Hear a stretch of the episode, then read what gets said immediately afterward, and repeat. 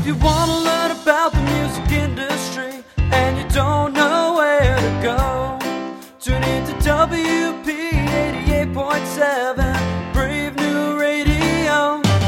We got managers, producers, record labels, concert promoters galore.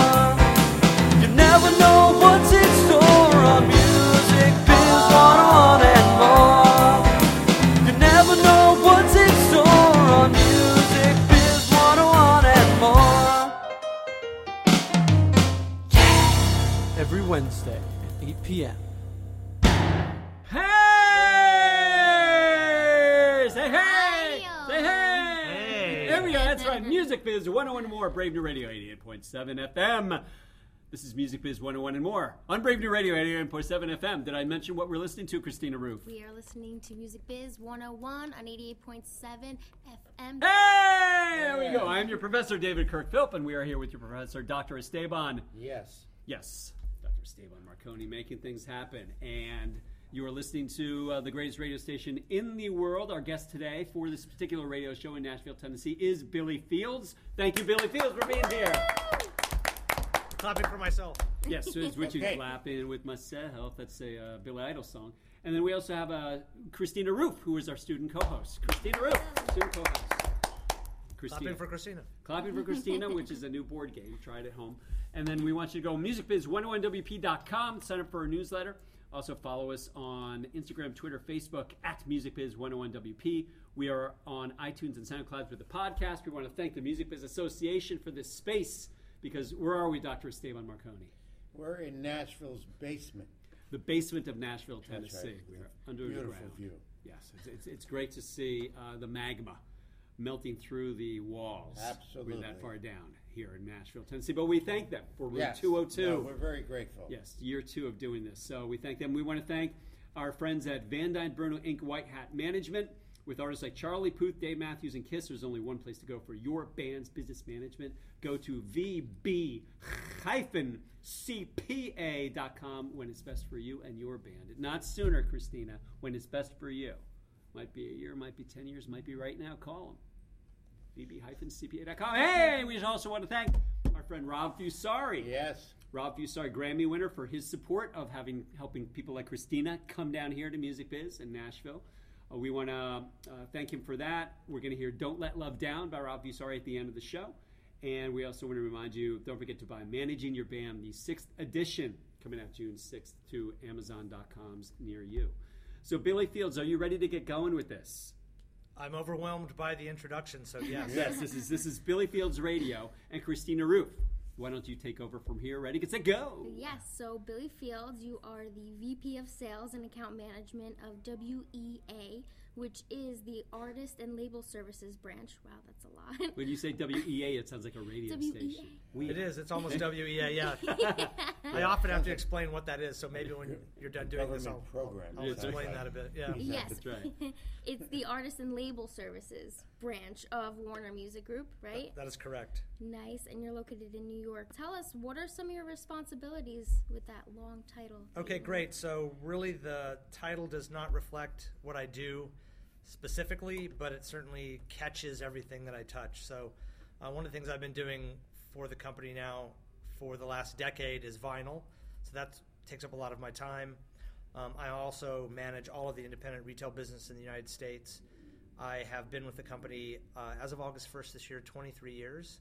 So I've been at, at the WEA for quite some time. WEA actually stands for Warner Brothers Elektra Atlantic. It was the company that was brought together um, way back in the 70s when Mo had Atlantic, Jack had Elektra. I'm sorry, Mo had, uh, excuse me, Warner Brothers. Ahmed had Atlantic, Right. and Jack had Elektra, and they needed to have one national distribution company, so they pulled together all these regional distribution companies and found WEA. So WEA has changed over the years.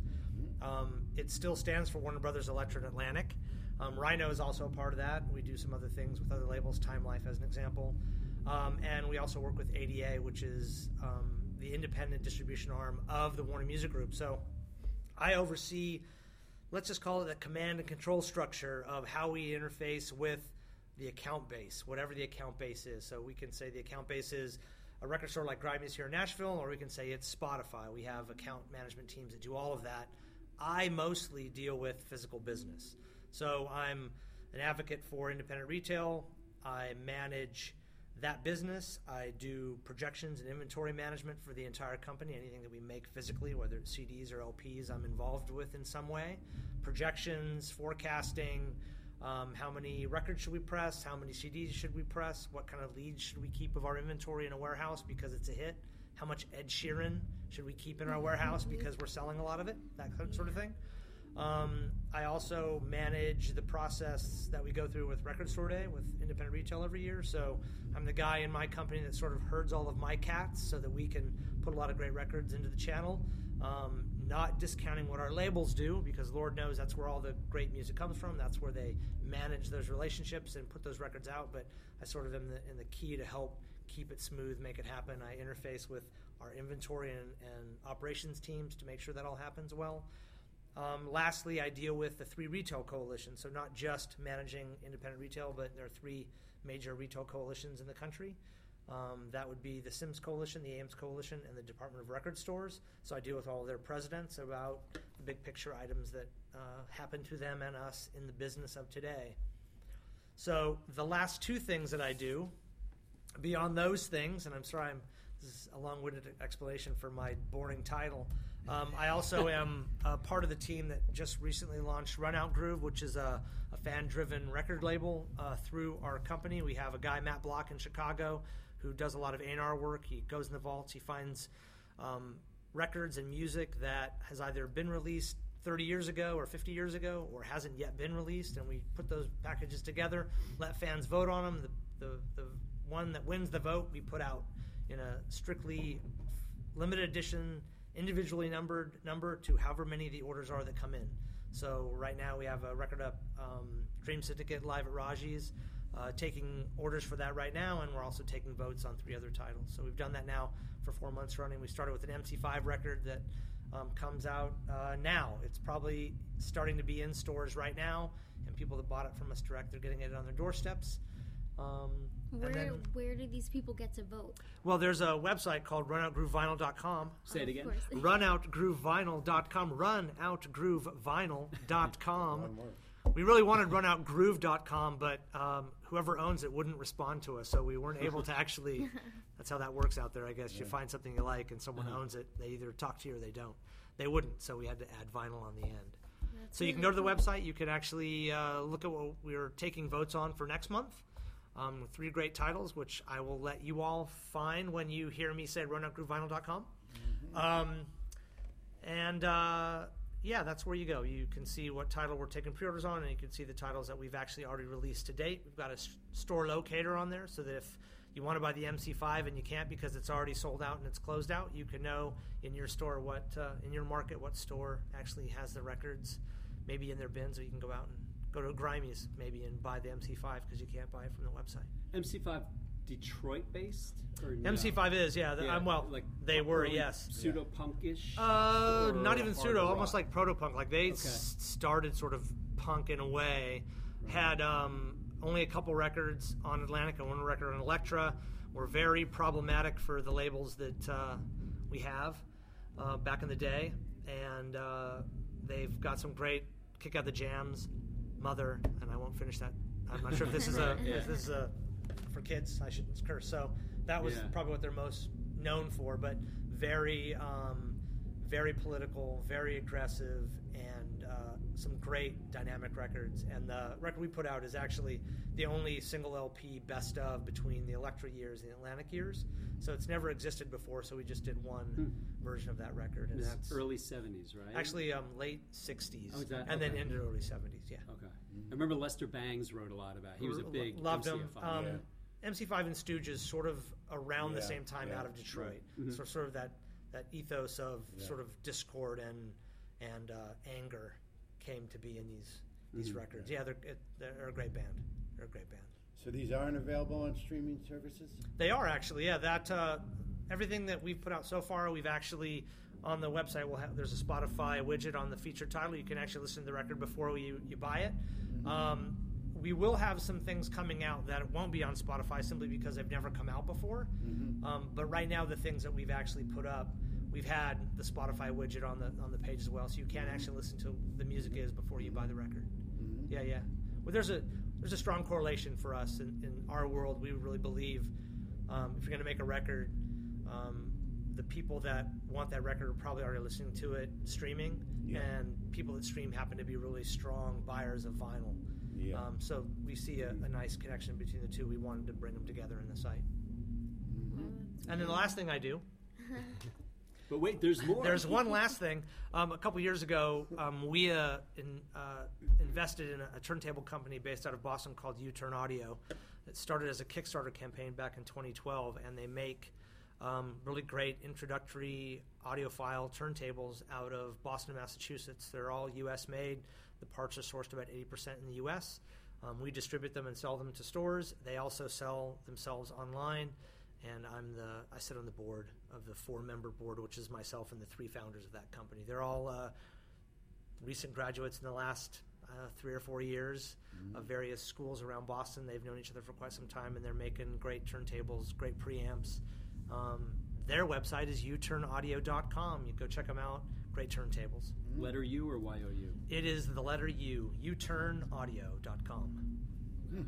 uturnaudio.com. I don't know how often you need to do that. How much I should do that. All right. So artist and label services, it's more you're more on the um, getting to the fans end of it. Um, well, yes. Uh, you know, interesting. We have different positions in the in in the company. We used to just be the distribution company, like what I just described Yeah. when it was founded. It really was, you know, back in the bad old days in the early '70s. The way you got records was you got your TV from an RCA distributorship or whatever the name of the company, a Zenith distributorship, and they also sold records. So around the U.S., there were just patchworks of these electronics distributors that also carried records. So these labels, what they'd have to do is they'd have to go out and really coerce, or they'd have to pressure, they'd have to really invest in these distributorships to get their records sold and paid for. And so we came together as let's pull all these guys together into one national distribution company, and all of the records from Warner Brothers and Elektra and Atlantic were all sold by the same company. So that's what we was for a very long time. And we actually still are in the spirit of that. We take all the content that our artists and our labels conjure out of air and we put it where a fan can buy it. So that's in the stores, that's online, that's streaming, that's D2C. Um, that's when you're on United Airlines and there's a channel of music and Yeah. there's a Warner Brothers artist that's in there. That's something that Warner Brothers does for their artists, and we work to sort of make all that happen. So That's I'm a part of that piece of it. So I, I describe it uh, more succinctly by saying if you're somewhere where you can buy some music from our artists, it's because WEA was in the center trying to make sure it's there for you when you want to buy it. And is this something that I mean, you obviously did you you didn't go to school and say, "Hey, I'm gonna I'm gonna be the vinyl guy." Yeah, no. In fact, um, I just recently uh, spoke in front of a, a small group of students from a Staten Island high school in New York, and I explained that um, I studied theater arts in college. Uh, that has helped me in this business uh, greatly, but I did not study music in college. I worked in a record store. I actually worked in a Tower record store. Um, I started in Tower in 1986, closing three shifts a week and filing records and helping customers out at the register. And I left the company six and a half years later as the manager of their largest store in Sacramento, doing all the scheduling, doing all the buying. Um, I learned everything about the business in those bins in that store. course. So that's sort of where I got my education. Wow, POP. that's great. Yeah. POP, yeah. I did that actually for a number of years at WEA. Drove around all of the Sacramento Valley and the North Bay of San Francisco putting up POP materials, one by ones and Starting what year? posters. Uh, I started in 86. I started at WEA in 92. Because I was with P- 94. I was with PGD 94. Yeah, in yeah. '90, Okay. and I was doing that. I was an Yeah, yeah. account service rep. I was an AMR, account merchandising. Oh, there we go. Okay. So Yes, we uh, had I- those same jobs. Yeah, Yes. and I was- AMR. Oh, yeah, yeah. Doing exact. I was doing inventories and Yep. hanging uh, posters and making displays at, Yep. at Tower Records in the city. I was East Coast, so New Okay. York City Yep. and uh, uh, HMV and all those kind of things. So exactly, Exactly. doing that same stuff. Yep. That's where I started, yeah. So I've been in the business a long time. So back then, did you think that records would still be a thing? A lot of people want vinyl. Yeah, you know, that's a great question actually because I would tell you that 10 years ago, I didn't expect it to be as as big as it is now. So I did the same thing many people did, um, and I'm embarrassed to admit it now, but I, I kind of have to because I, I don't like to lie about these sorts of things. but I got rid of, of most of my records in the sort of late 90s, early 2000s because one, I was moving, another time I was getting married. Um, I no longer had room in my life for records. So you go through this phase of you have room in your life for things that you acquire, then you don't, and then you figure out how you fill that space. So I did it with CDs. Um, and then slowly over the years, I would dabble in antique store here, uh, yard sale there. Like, oh, that's a, that record's in great shape. I should get that. So I started acquiring again. And then uh, about a decade ago, I was doing another job inside of the Warner Music Group, and I came back to WEA to oversee sort of the vinyl business, uh, be a person in the middle to try and find efficiencies and do projections and forecasting, that sort of thing. So, 10 years ago, I thought this would be a really great niche business as part of our overall sort of portfolio offering, for lack of a better term, and uh, it's turned into far more than that um, to date. Yeah, it's it's it's an amazing thing to sell 10, 20, 30,000 records um, to a bunch of places all around the world and and have them in fans' hands the week of release, and that that's Yeah. how people are choosing to consume their music. to because listen it, to their it's music. not even just the vinyl itself which to me personally i think it sounds better than listening to anything else but it's the art that comes Sure. with it um, I just got a Dark Side of the Moon one the other day. It came with two posters, stickers. Stickers, like yeah. yes, right you get all these extras in it yeah i think Yeah. that i think that um i think that's really tough as an artist to put all of your heart and soul into a record to only see that's and I'm, for those on the podcast i'm holding up my hands because you can't see this like a little tiny square of your art, album artwork and that's all that represents visually Yeah. this thing that you're doing and then you go back to dark side of the moon or frankly any great record all the blue note records all the verve al- all those early atlantic soul and jazz records those albums that you know when you look at the front you get this idea of what is contained. And you get the back and you've got great technical as well as liner notes and you've got the personnel who played on that record and when that record happened when they recorded that album specifically. Um, i think all that information only makes the, the process of listening to the music that much richer and that much more rewarding so yeah you can it's it does sound better although that's based on taste that's based on what you like to hear i, I think some people prefer to have nothing but the audio so they want a high res audio system and they've got the setup to deliver that the way they want. I prefer um, records myself. I would much rather put on a, a record that I just found that might be a little beat up, but it's alive and it's analog. It's got a heart like mine. Yeah, yeah, yeah. It does both those things. I think that's why records, I think, connect. Why they matter. Why um, the the kids coming up today, the the new generation of kids, are consuming music that way. I think that um, in a way, maybe a couple generations of people got shortchanged on I can have a hard drive full of music, which is awesome to think about.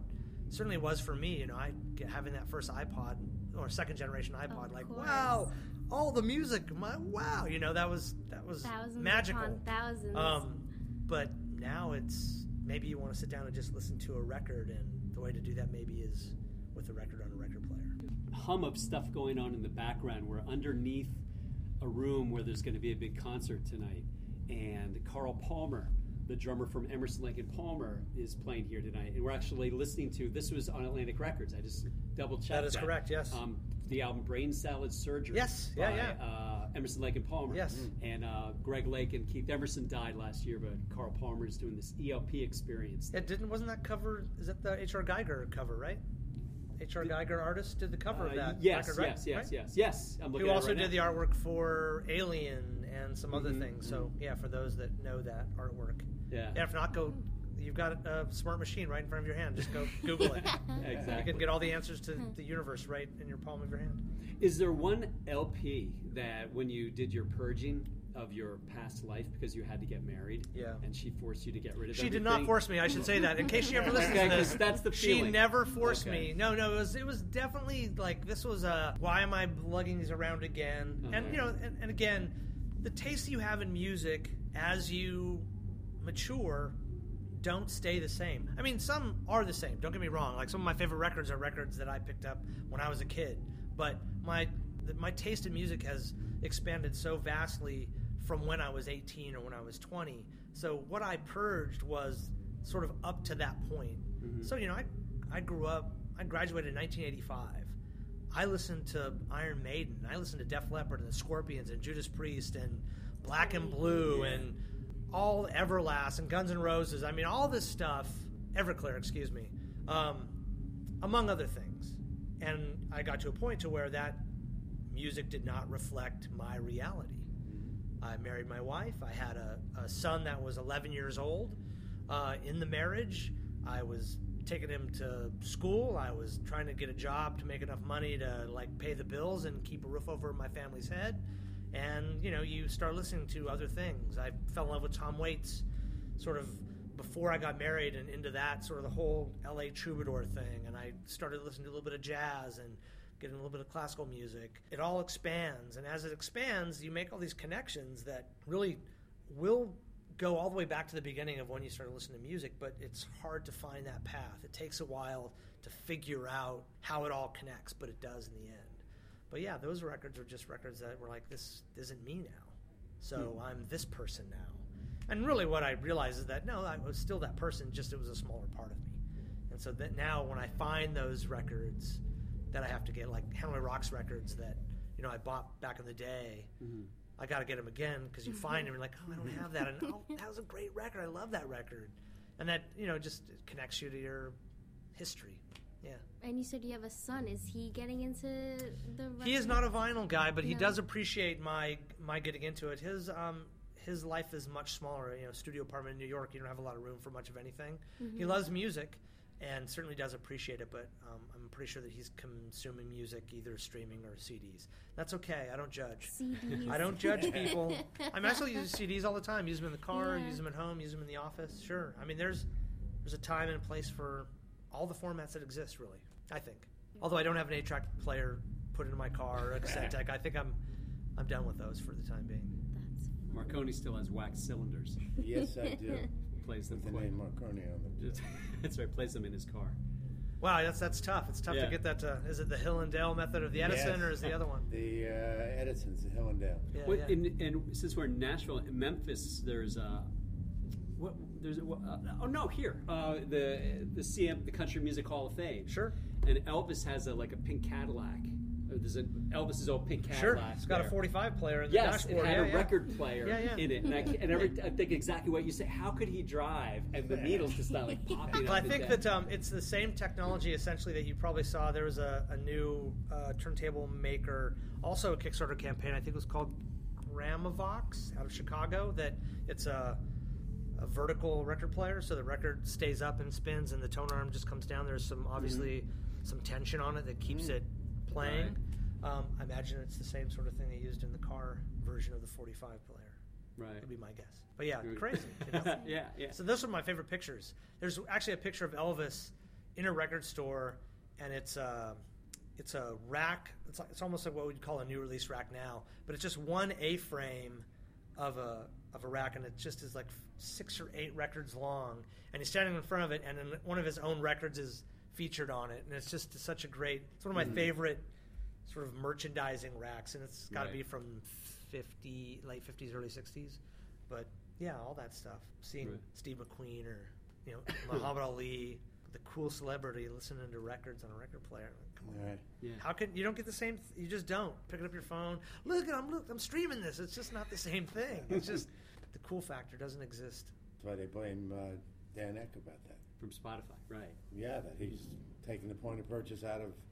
Well, I mean, Out I, of business. I, but although, although I would say about the point of purchase thing is that, I mean, I, I recognize that, you know, as we move forward in all things, technology will displace technology, and it always has. But the thing is that it doesn't kill it, and I think that's the my biggest complaint about sort of how the business of music, or at least the business press in general, talks about sort of what's going on in the music business. Is there's opportunity all over the place to actually have a point of purchase. It may not be in streaming because that is a way in which many people want to consume their music, but lots more people are paying for that access. Um, you sell a physical good, you sell a VIP event at a show, you sell a record in a record store. Um, it just changes and it overlaps. So, you know, solar power isn't going to displace coal power, but at some point in the future, it'll be solar because that's where it's going. That's mm-hmm. just that's the nature of how technology happens. Mm-hmm. That wasn't a political statement, by the way, but it's just a reality of the marketplace. I have solar panels on my house finally in New York, and it's like I can watch my house generate electricity. It's fascinating to me. Like, wow, I have done the same as planting 50 trees so far.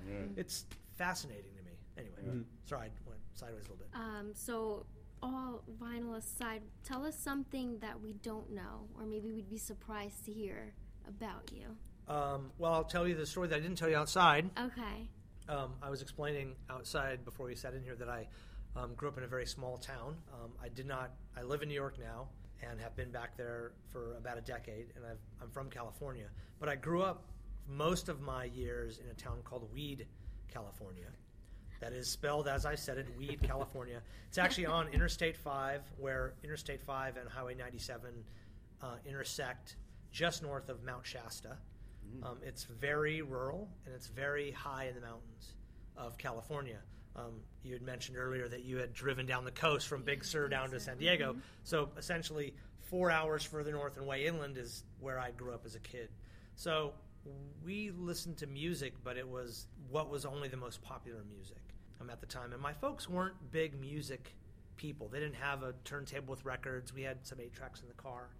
Um, uh, the three eight tracks that left the biggest impression on me because that's what they played were Eagles the Long Run, Kenny Rogers the Gambler, and uh, a Doctor Hook eight track, which I cannot tell you the title of.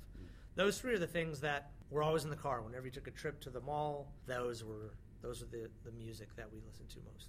That was my mom. She had Duran Duran. Sure. And it's to- it's totally like you were saying, your music tastes. You ventured into your own music world, and Pretty much. I mean, working in a record store really helped because you you put yourself in a. I mean, working in a radio station, I think would kind of be the same way. Mm-hmm. Although I think radio now is not quite what it was 30 years ago. Obviously, as far as like just being able to sort of freeform it and have all sorts of connections. I think that at at the heart of those two places, what you're dealing with are people that are huge fans of music, and you get to see sort of their flavor and their taste of the things that they're into, and that ends up affecting you. That ends up sort of shadowing or, or shading your likes or dislikes going forward. I think, um, and some of you know some of the things that you fall in love with are things that you never heard about, but someone else told you about. Oh, you haven't heard this record. Oh, you got to listen to this record. Um, that sort of thing happens. It happens to me every day. Um, I just a friend of mine works at Concord. He sent uh, me a small little batch of records. One of them was a reissue um, Rusty Bryant. It's called Fire Eater. It's on Prestige. From when? Uh, 72. It's like a soul jazz record, and it rips. It is fantastic. It's like, how have I not ever known about this? yeah. And then you go down the rabbit hole of there's so much that I will never know about. I think uh, I think the kids have the FOMO, right? The fear of missing Fear of out thing, right? out, I don't necessarily have I don't have it like that as much as it's I recognize that there's so much great art that I will never get to see, never get to read, never get to listen to. But if I can keep myself open enough, I hope to be able to like get enough in, you know, that you you get those jewels that then will take you down another path that you didn't expect. I have that FOMO for events like concerts and stuff. A great thing though about Spotify, which is funny because like you, I've been it was in the business for a long time, so there were decades where I didn't buy any music. I didn't need to. I could get it for free or whatever. So now Yeah, you had the hookup. Yeah, exactly. Always, but I uh, when Spotify came out about three years ago, I was the did the ad supported freemium model for probably three years. Last summer, I finally decided I'll give them nine ninety nine a month, Right. and you get everything. So I since I just started on Spotify, I've probably expanded my palette, like you were talking about earlier, and the amount of different music that I listen to. It but by such incremental numbers because Yeah. I'm listening to so much more Right. like stuff that you're you're talking about. The uh, what was his name? Rusty. Rusty Bryant. Is he on Spotify? I'm sure he is.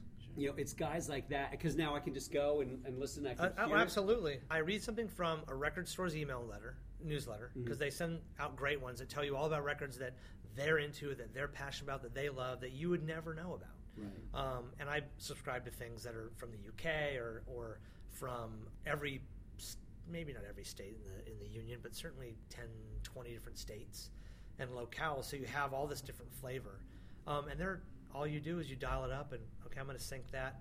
I commute. I have a long mm-hmm. commute in New York, so I get a lot of time to listen to music. So I'm going through like, oh, I really dug that, or like right away, like not saved, it's gone. It's like mm-hmm. I tried it, I read, I read about it, it sounded great. Ended up not being something that I'm going to follow up on or mm-hmm. I'm going to chase. And then that, in turn, is also the, the filter for me to determine where I buy on record. So I listen to a, a lot more music now than I did, say, 10 years ago. And what that allows me to do is figure out what I'm going to actually spend my money on. So that's how I use it. I use it as a, a filtering tool for the records I keep in my collection. One of one of the big criticisms, though, is with streaming, of course, and this is what we've been talking about the last few minutes, is the absence of that community to turn you on. You and you said it, and, and you said Yep. it. Uh, both Billy and Dave said it. Is that and then I and then I can and then, but in the '60s and '70s when we had the vinyls and the flips, and you got to come over and listen to the new Dead album Oh, sure. out, and so on. That whole community is is gone. It, it could be thanks to uh, the Walkman. You know, down down back to Oh, sure, sure, when sure. when personal um, listening became Right. Well, I, I think so that so I think forth. it's a really good point, and and frankly, I think that on a grand scale, you're right. Mm-hmm. On a grand scale, there are no longer, um, in the same way there was, individual DJs that really changed the taste of the country, or at least introduced the country to something because they were in a in a market that was big enough to where they had a voice. Mm-hmm. But I will tell you that there is all sorts of community connection to be had across the country, frankly, across the globe. There's a great um, event run by Colleen Murphy, who founded Classic Album Sundays. This is, uh, you can go online, it's classicalbumsundays.com. They have listening events in a number of cities. I think right now they're up to eight locations in the U.S. You actually go, and the intent is you go into a place with a fantastic hi fi system, and you listen to a record start to finish, and you don't talk, you don't eat, you don't have drinks. You're there to listen with the people around you. And the music they play before then might be a playlist that's curated by the artist that they're going to play during the event. Um, but and that's a very set. That's a that's a business model right there that Yeah. that they have going on with that. But Yeah. that also happens in bars across America. You've got Bring Your Vinyl Tuesdays or whatever it might Yeah. be. You've got record stores that that cultivate this in their communities. I think that one of the things about record stores that I continue to champion and that I love so much about them is that when they're a key component of their community, they are also involved in the local public radio station. Mm. And they've got DJs that are on the floor in that record store, but they're also spinning records. I know here in, in Nashville, they've got, I'm going to blank, it's 91 something, a new public station that's above Grimey's. A number of people from Nashville and from that store actually are also DJ on that radio show. So it, mm. it is, it's almost like a return. Like there used to be a patchwork of distributors for music. There used to be regional chains Right. that took care of selling music to their regional communities. And then it blew up and it was all national. Right. And everything's coming back. Everything's coming back down to a regional look. There's regional stations. And, and public television, excuse me, public radio has done a great job of this, frankly. Um, when you look at a KEXP or, or um, um, what is it in Philadelphia with World Cafe, Yeah, I know that. WXPN? there's a number of those stations that are highlights in their communities that do that. They bring in the locals. Right. They're showing music to, to that community. I think that that's. I mean, what Bob Boilen's doing with Tiny Desk concerts and All Songs Considered. I mean, those are things that did not exist Yeah, previously, right. and that's Well- bringing that back. I think somebody's looking. Somebody sees a need for that. absolutely. Uh, you know that we didn't even think about in our 60s, and 60s and the 70s. well, that that was the style in the '60s and '70s. Absolutely. And that's the thing is that. I think the other side of that, though, too, is at that time, the thing that everyone focused on for enjoyment, for communal connection, was music. Yeah. There was not television to the degree there is. There was mm-hmm. certainly not MTV. There was not apps. There were not games on your phone. There was not Candy Crush. Netflix. Mm-hmm. You know, all that. Yeah. There's so much more attention. Right. Like I said earlier, I- there's I so can- much that you can never consume. But back Yeah. then, it was like it was all about music. I that can, was I it. can remember walking into one of those head shops in Greenwich Village and hearing Scott Muni's voice. I can still remember that, you know, and that and the sound system in the hall. Right. And this was a revolution, you know. I Right. was I was on uh, Epic Records at the time, but it was it was a whole. What is this? You Right. Know, the- and it was such a communal. You know, Absolutely. It was the whole thing of being in the village and being with the hippies and so on and so forth. Sure, sure. And the music was was not an integral part. It was the It was the driving force. the driving Yes. force. Period. Right. And, you know, I, I think that a lot can be said about how that has changed over the years and that musicians were against corporations and were against Yeah, brands sure. and they were out there on the front lines changing culture. Also, during that communal time, if you were the musician, you were one thing living in Haight Ashbury or Greenwich Village, and the light man may be living right above you, and the guy that did the the snacks might be. There was no pecking that the musician was the. It was all part of the community, and the light man was just as important as the musician, just as important as the roadie, Sure. just as important. It was just that was it. You know, it was it was it wasn't the Benjamin that was the, the most important. It was getting that thing out into the community. Sure, sure. Yeah. Yeah, yeah, and, and um, I would say that probably for every situation where that was an ideal that was being sought after, you probably had a lot of egotistic, um, crazy, money hungry uh, people that uh, got in the middle of all that and screwed it up. Yeah. You know, I think that the desire was to have this sort of all-encompassing community that sort of could Right. move around the world and sort of Right. like fight it together. Right. The Monterey uh, Yeah, principle. You know, that, Yeah, that's the concept in the Monterey. exactly, folk exactly. Yeah, yeah. so But there was a great article just I saw a couple weeks ago because um, there's going to be another Monterey festival Mm. uh, this summer, I think. Well, it's But 50 years. yeah, and that's why. And I think they were giving sort of a history of the Monterey, Like what it was, right. Yeah, '67. It was before 66 Woodstock. or 67, I California. can't remember. Yeah. Monterey, California. Uh, and um, the idea of it was this was what you're talking about in It terms was of, of a nonprofit. festival. But after that, and then after Woodstock, all of a sudden, this article from the New York Times, the agents got involved. Yeah. And then all of a sudden, it became much more structured, and much more about uh, the the revenue coming in, Yeah. um, so the agents could get their cuts. The Sure, agents sure. were the bad guys in this, and it wasn't just about the agents, but they said that a couple times. Yeah. Well, everybody gets to be a bad guy depending Yeah. on the you know whatever angle you're from. The bad guys from the other angle. That's just how that works. Right. Mm-hmm. You know, in fact, you know, we're all culpable. We're all part of the whole process. We all have played our roles, our parts in the whole thing. You know, and and I, I think all you can do in whatever role that you're playing in the present moment that you're in is how can I at least do the best job I can for what the ultimate goal is. The ultimate goal for me has always been how do I turn more people on to music or to this music or to that music. I mean, the Rusty Bryant is not a record that we distribute. It's a great record.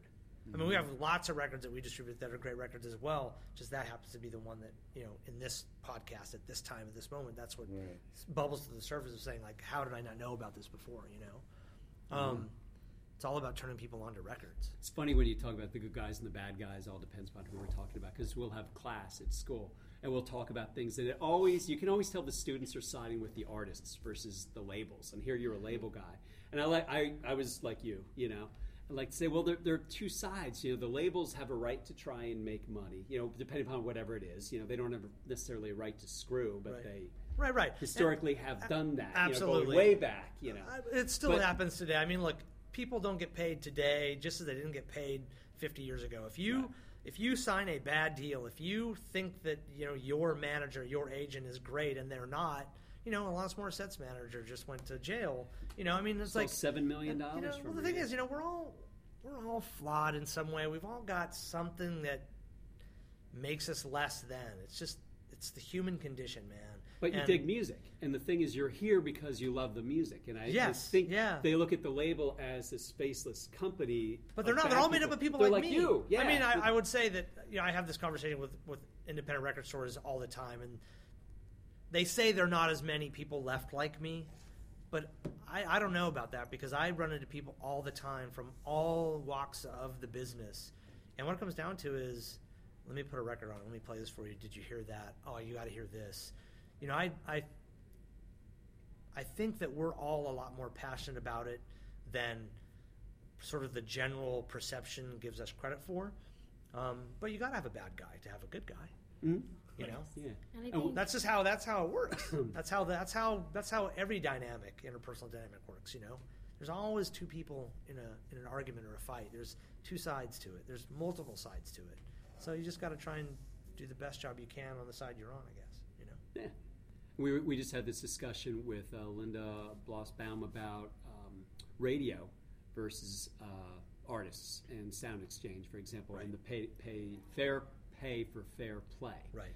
And um, they're good guys and bad guys in that. And I was saying how um, at one time I was with radio, and here it was radio's perspective on why they don't want to pay Right. performance royalties. Right. Right. And then she was able to come back because she knew all the law. she's a lawyer, and she Right. said, "Well, actually, radio should not have spoken about that because of X, Y, you know." Right, right. So you right. could get into right good guys and bad guys. Sure, and sure. put your shoes in everybody. Right, and, and that's a great that's a great example of the reason why good guys and bad guys really exemplify this because really what you're talking about is we don't want to pay this money because we want this money for ourselves. Mhm. And you know, outside the states, obviously, performance royalties are paid by radio stations. Now it's it's also different structure.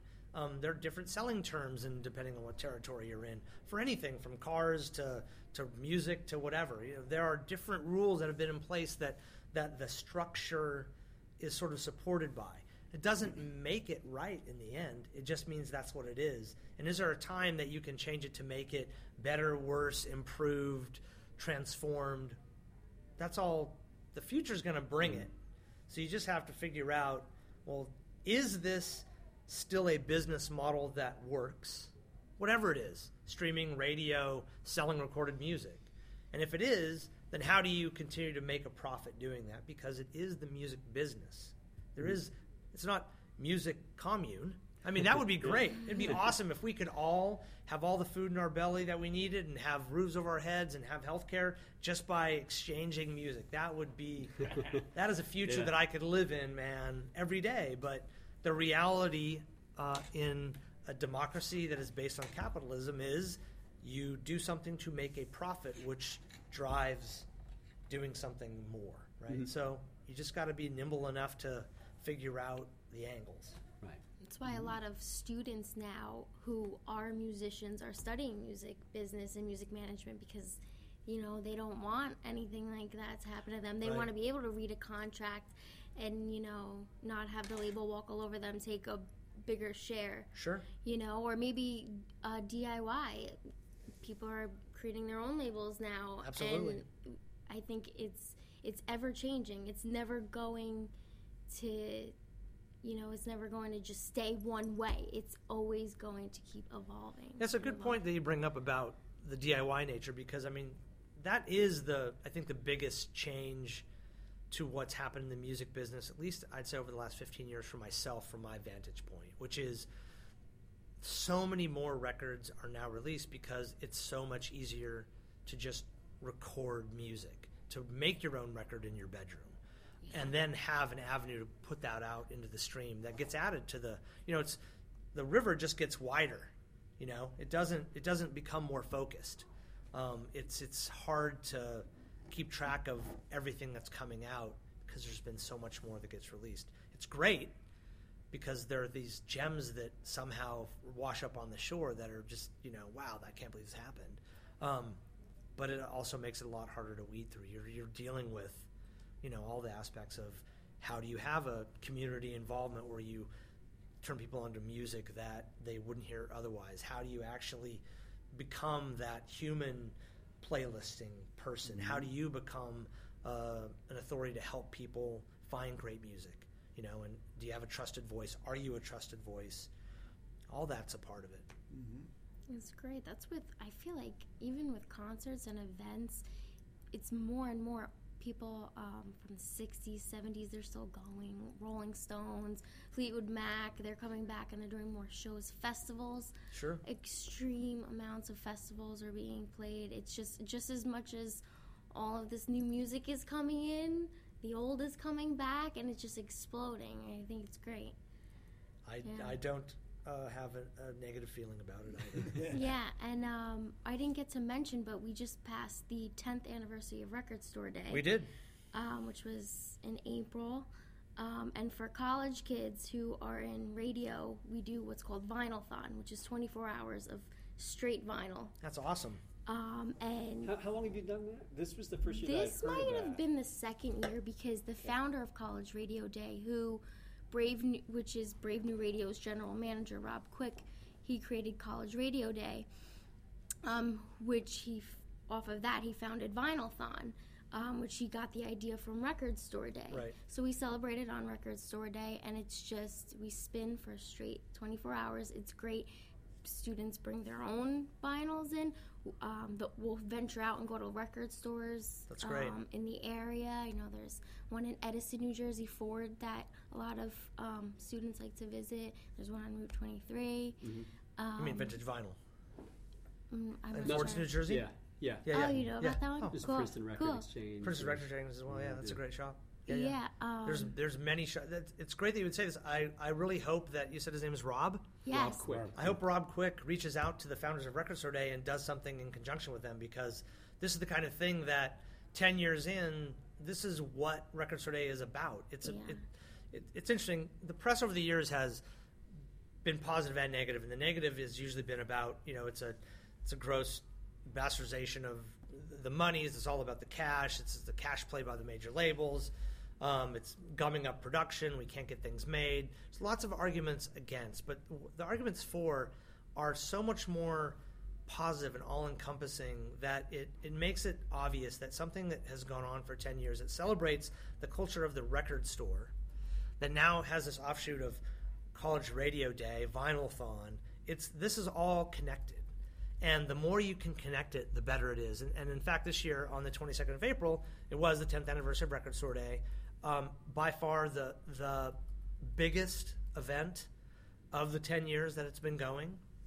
Um, I like to quote the stores themselves when people talk about this, but there are a couple record stores um, in the CIMS Coalition specifically that I have sort of in my mind. Um, Electric Fetus, which is based in Minneapolis, has been in business next year 50 years. 422 is the biggest day in their history. Now, Yeah. when you think about the fact that 422 is the biggest day for business in their history, and they've been in business 50 years, it tells you something about the strength of what Record Store Day has has become, that how strong they are, what it's done around turning people onto music, bringing people back into record stores to talk about music and their favorite shows and their favorite records, and not just records, but records and CDs and T-shirts and you name it. Um, Music Millennium, Portland, Oregon, been in business. Oh my gosh, four. I'm going to get this wrong, and if he ever hears this, he'll be mad at me. Forty something years. Terry Currier is being honored here at Music Business Year, Independent Spirit Award, best day in his history. Um, Record Exchange in Boise, Idaho, 40 years in business, best day in their history. So Record Store Day is an amazing event that includes record stores and labels and artists and and communities, fans, radio stations, Yeah. uh, TV, print. It's it's And fantastic. artists. I mean, the artist got behind it, Yeah. to put out the Absolutely, exclusive product. absolutely. Yeah, and they, and they get out in stores. They they Yeah. get out and they they'll get behind the counter and sell you records. They'll DJ in the stores. Mm-hmm. They'll come out and play a show for you. They'll do some signings. That's it's yeah, it's Mm-hmm. it's a great party. It's a great party. Do you think that this will someday happen with CDs, or yeah, that's pushing? You know, it's it? really funny that you'd bring this up because we've been having some conversations internally about like, well, you know, at what point do you get to when it's, you know, the CD comes back? And the, and the thing I like to say is that the CD is still selling hundreds of millions of copies every year in the United States of America, let alone around the world. So we're a long way away from the CD being some dead format. Um, most cars, I know it's 2017 as I'm saying this, but most cars still come with a CD or a CD option. Um, CDs are going to be around for a long time. There's no reason to write them off. Um, will at some point in the future CDs come back? If the generation of people that grew up with CDs being really important to them, sort of the, as their emotional foundation, desire that to happen, then when they go away, they'll bring them back. That's a really good That's what point people do. because I have my parents' CDs collection and mine too because I'm not, you know, I'm 24, so I still when I was younger I collected CDs and I'm gonna keep I'm I'm gonna keep those CDs so maybe my kids or You never know. younger generation will snatch those and be like, hey, look at this cool boombox I found in my basement, of you course. know. I Yes, think that's and the circle cool. of life continues. Yes. And we should start wrapping this up okay. because Okay. the It's been a circle of pleasure. radio show must end. but uh, we should thank Billy Fields Yes. from Thank you WEA. very much. Hey, thanks for having me. from the WEA. Yeah, This is awesome. Thank From you the very much. WAA. Yes, sir. Don't tell anybody you know what that means. Oh my gosh. no, not at all. From We should thank Chris- WA. Christina Roof. Thank you for being here and doing what you did. You did it very well. Thank you, Christina Roof. Dr. Stephen Marcone brought it. Yes, he brought his you. big game. Yeah. That's right, played hard as game. usual. Yes, as always. And of course, my co-host. that is I, your Professor David it. Kirk Philp. Yes. I want to thank you for listening to Music Biz 101 and more on Brave New Radio 88.7 on your FM dial or stream it. Go to TuneIn. What do you, how do you stream it? TuneIn.org? GoBrave.org. GoBrave.org. It's a You can new do it. Yeah, it's a- refurbished website. right. Brand spanking new. We'll check that out. Mm-hmm. All right, so there we go. Go to our website, musicbiz101wp.com. For Billy Fields, Christina Roof, Dr. Esteban Marcone, I do not say hello. Instead, I say adios!